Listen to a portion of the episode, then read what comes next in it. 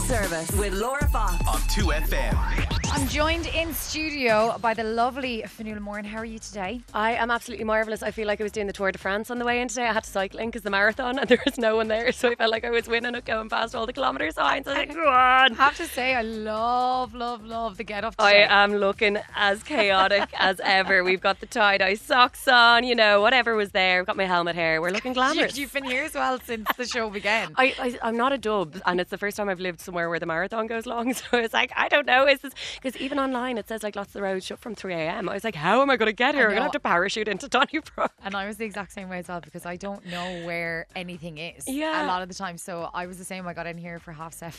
Okay. Because I was like, just in case. And then I was sitting here twiddling my thumbs going, Taryn, when are you gonna Watching the sunrise. yeah, what's happening here?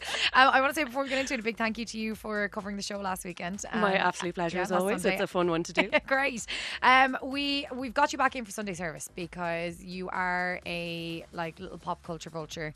You like to get into the, the weird and wonderful world of everything that we talk about in Sunday service, and you have read the Britney Spears book, so this makes perfect sense. Red is an interesting choice of words because I'm a big listener to these things. Sorry, so am yes, I love it. If an audiobook, a celeb particularly, has done their own now. Now, Britney only did the first little bit because she found it too triggering.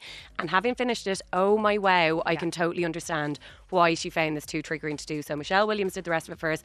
But because I did it all in one sitting and at 1.25 speed, because that's the kind of person that I am, I kind of like found myself forgetting that it was Michelle Williams and that it wasn't Britney saying it through because the way it's written in is so in Britney's diction throughout that I was like, oh my god, it is Britney. I feel the exact same way about it, and I would be the same as you. I love an audiobook um, being read, like Jessica Simpson's, Mm. um, Jennette McCurdy. Like I, I love hearing it in their voice because I feel like there's a different vibe. They can tell you exactly how it is. But you were totally right. The way that this book is written is. Britney Spears sat down and wrote it. You can tell by the language in it. And I am thankful that she didn't read it because even when she reads the intro part of it, it's hard. She's just racing through it to get there. Michelle Williams did a fantastic job. We'll talk about that in a second. But first, uh, your thoughts on the book and everything that was in it. I want to give Britney a hug. I don't know how she's still going after all she's been through. It is absolutely a harrowing, harrowing read. A lot of the time with these autobiographies, we get a bit of goss, we get a bit of drama, and yes, we got that too. We got mm. all of our stuff with Colin Farrell being like a brawl, that little lovely dalliance that they had together. But so much of this is just a case study of how intergenerational trauma can repeat itself again and again and again. And I found her very forgiving in the first few chapters to her father. Like she obviously has very important boundaries with him now. But the way she totally understood why he was the way that he was because of the way his father June had treated him, it was just a really awful, awful family history. And I think you put it really brilliantly as well about how Britney and Christina kind of got all the same breaks together. But the difference that you saw was that Christina Aguilera had this really loving family to go home to, and Britney's family seemed to be squeezing her for every dime that she was worth. Every single bit of cash. I mean, and look, when we we because we've discussed Britney so many times on on this show, on every show, in every news outlet, and especially when the Free Britney movement was coming in, when we learned more and more and more. But the thing that we learned in this book, and it was the bit that stood out to me, is the fact that by the time she was thirteen, she was drinking and smoking with her mother. Yeah, and now to give just context of what we'd all done by these ages and what Britney had done. So she said that she had started competing and winning competitions at the age of five. She had her first Disney audition at the age of eight. Her first kiss with Justin Timberlake shortly after that uh, was a Truth and Dare Mickey Mouse Club sleepover. By 13, then, as you say, drinking and smoking with her mum, and she was just 16 when Hit Me Baby One More Time came out. Her first album then sold 10 million copies, and she was the first woman to debut with a number one single and a number one album at the same time. All of that had happened before most of us had done our junior cert. Yeah. That's absolutely mad. the bit as well in this book, and this I mean, none of this is really a spoiler. It's but it's a I I really enjoyed it. I couldn't understand when people's criticism was being like it's badly written. It's and I was like, well, it's Britney. Yeah. you know, she is writing it like this. But the part where her mother found out that she was smoking was while she was driving her mother's car with Jamie Lynn in the back seat, not in a car seat because she was only two. She just had a belt strapped into her. Her mom used to let her drive so that she didn't have to, and she pulled her hand off the steering wheel to smell it to see if there was smoke on it. And they, f- um, th- the car turned and hit the back way into a telephone pole. If it hit the front way, they would have been dead. And and they got out and she was like, and she never mentioned the smoking again. But she was she was driving for her mother, 13 years of age. Yeah, and I just think for all the behaviour that was put up with the dad in the house as well, like it was a very difficult place to have any kind of reasonable boundaries between what is a parent's role and what is a child's role. And I think those waters were really, really muddied for Britney throughout. And I think you kind of get the sense going through the whole book that she was only ever looking for anyone to take care of her in some capacity. She talks about being a powerful woman, being able to go out and take over the world, but just really wanting someone, anyone to mind her when she gets home, going through all of that. And I think with her dad, particularly, because obviously he went on to take over the conservatorship and all of these other things. But one of the things that really stood out to me, and it just made me so incredibly sad for her, was saying that his love always came with impossible conditions. Mm. And I think most of us uh, hopefully have kind of unconditional love from our parents for the most part, unless we're really pushing the boundaries or really getting on their nerves someday. But with Britney's situation, just to see how easy it was to institutionalize such a powerful woman was harrowing as well. And throughout the book now, I'm a big fan of Paris Hilton and her documentary in 2020, This is Paris, kind of gave a big insight into her own situation with institutionalization. But I think she saw a lot of herself in Britney and was kind of really reaching out there to help her through all of that madness that And she, she was dressed going up through. as um, yeah, she said icon supporting icons. Just last night, she put up an Insta post in Britney's toxic video, air hostess costume. I have no doubt there will be heaps and heaps was paying tribute to Britney over the Halloween weekend. So yeah, The last thing that I want to say about this is the the role that mental health um, have played in all of this. That anything that happened to Britney then would not have happened now. Like she had two babies back to back. She's pregnant for two years straight. She found out she was pregnant three months after having her first child. Uh, like there was so much scrutiny on her at the time. Everybody wanted a photo and was down on top of her, but she was still being farmed out basically to make money and and she admits through a lot of it that you know she was too overprotective of her children and with hindsight that's a great thing but also that she was suffering from postnatal depression and it just wasn't recognized at the time instead it was like she's mad absolutely. She's absolutely crazy, and I think like th- between the the shaving of her head that we all know, so it was parodied for so many years. The uh, hitting the pop with the umbrella, his windscreen, knowing it's not going to do any damage, but like that's an absolute cry for help. But we don't see behind the scenes is the pops hitting her, trying to get a reaction shot because they were making millions. And off this the back is the thing I found interesting throughout it. I love this era that we're in now where all of these people who didn't for years have their own way to get their stories out, like we're seeing it with all these different documentaries at the moment. But to see how little drama was actually going on behind the scenes in so many other ways. Do you know, when she was portrayed as this insane party girl and blah, blah, blah, and that just was not the case. She was a twenty-something year old. Exactly, and had gotten her mum to mind the kids when she went off and had that infamous night with Paris Hilton and Lindsay Lohan, and it wasn't even that mad. Like she was giving out the whole way throughout the book as well, with really, really fair, valid points, talking about like how so many other rock stars had gone off the rails with mad addiction problems, so many other things. The only thing she did that night was go out and have a few drinks with some of her pals, and came home. Her mum lambasted her. The press were calling her the worst mother in the world. Like just horrific, horrific stuff. But as you say, the conversation around mental health, it didn't exist back then the way it does now.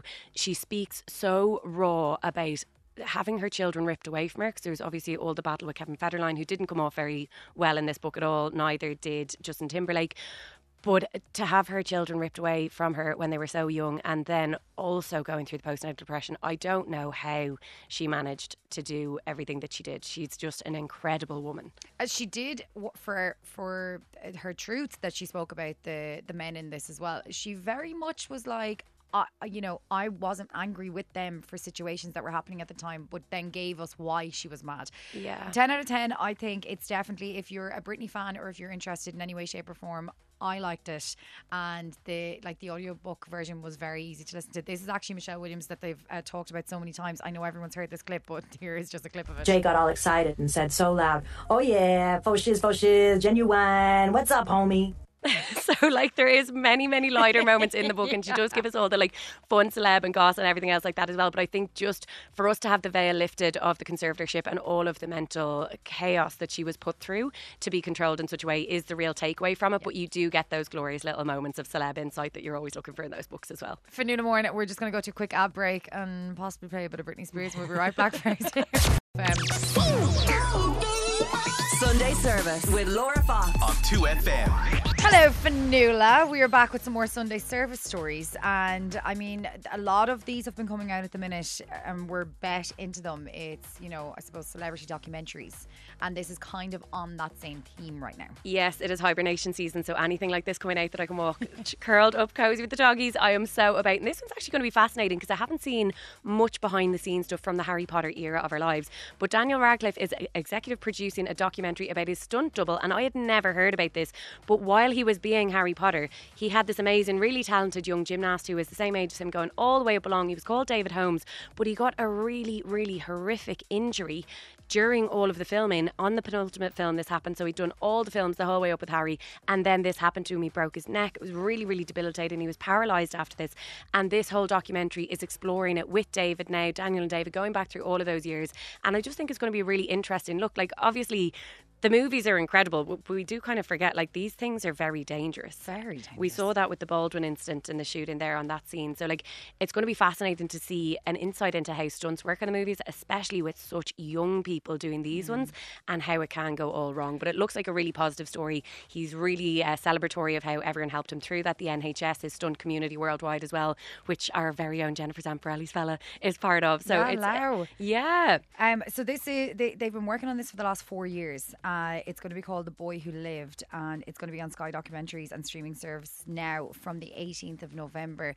I just, when this came out, like yourself, I'd never heard of this, which I think is so mad because when the movies came out, it's all anybody talked about. And I, I, vividly remember they used to come out in November. I used to go for my birthday every single year. I was a Harry Potter fanatic. I was the exact same. Oh. I got oh. chicken pox one year. My birthday's in July, but we postponed my birthday because of the chicken pox. So I got to go see it for my birthday in November and I was thrilled.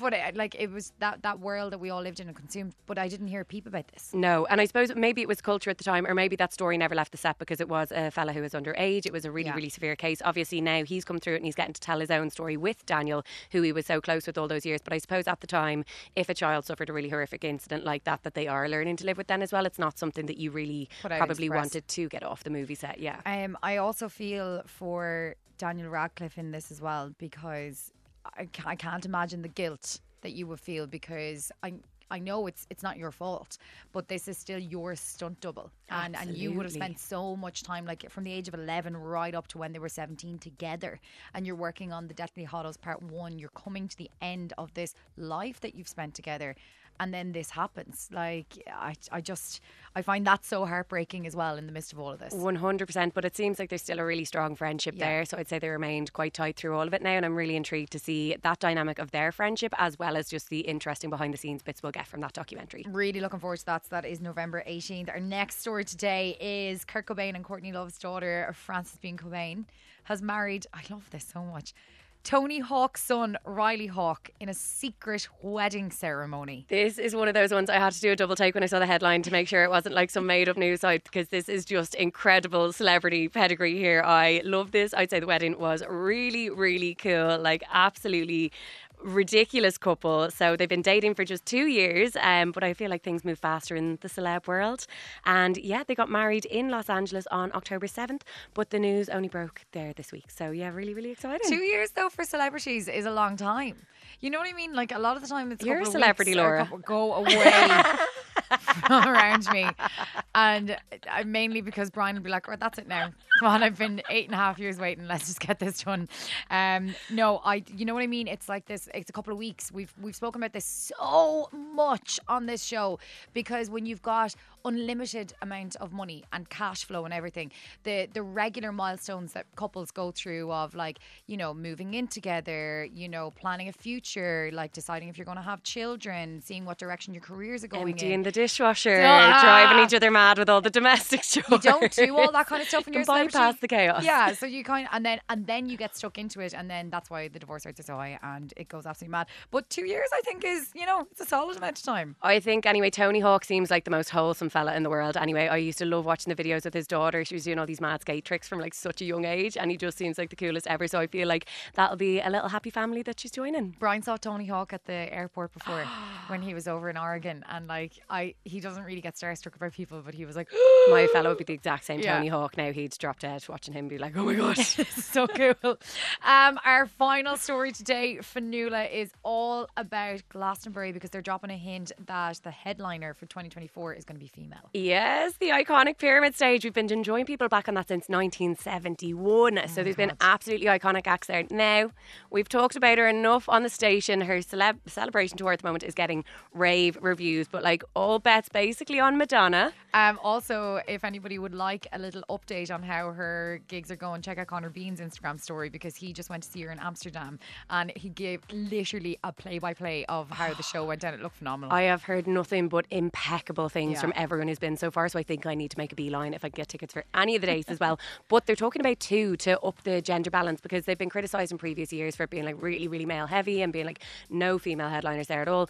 But they're thinking Dua Lipa might be there as well. So little something for everyone there. That's iconic. Like joining people like we've had Oasis, Jay Z, Franz Ferdinand, U2, Prodigy, loads of people on that stage. Tom Jones over the year, and even our very own Sinead O'Connor. So like it's been a really, really iconic stage, and it'd be very cool to see some women rocking it next year. yeah, I love it. Um, but it wasn't the last story, Laura.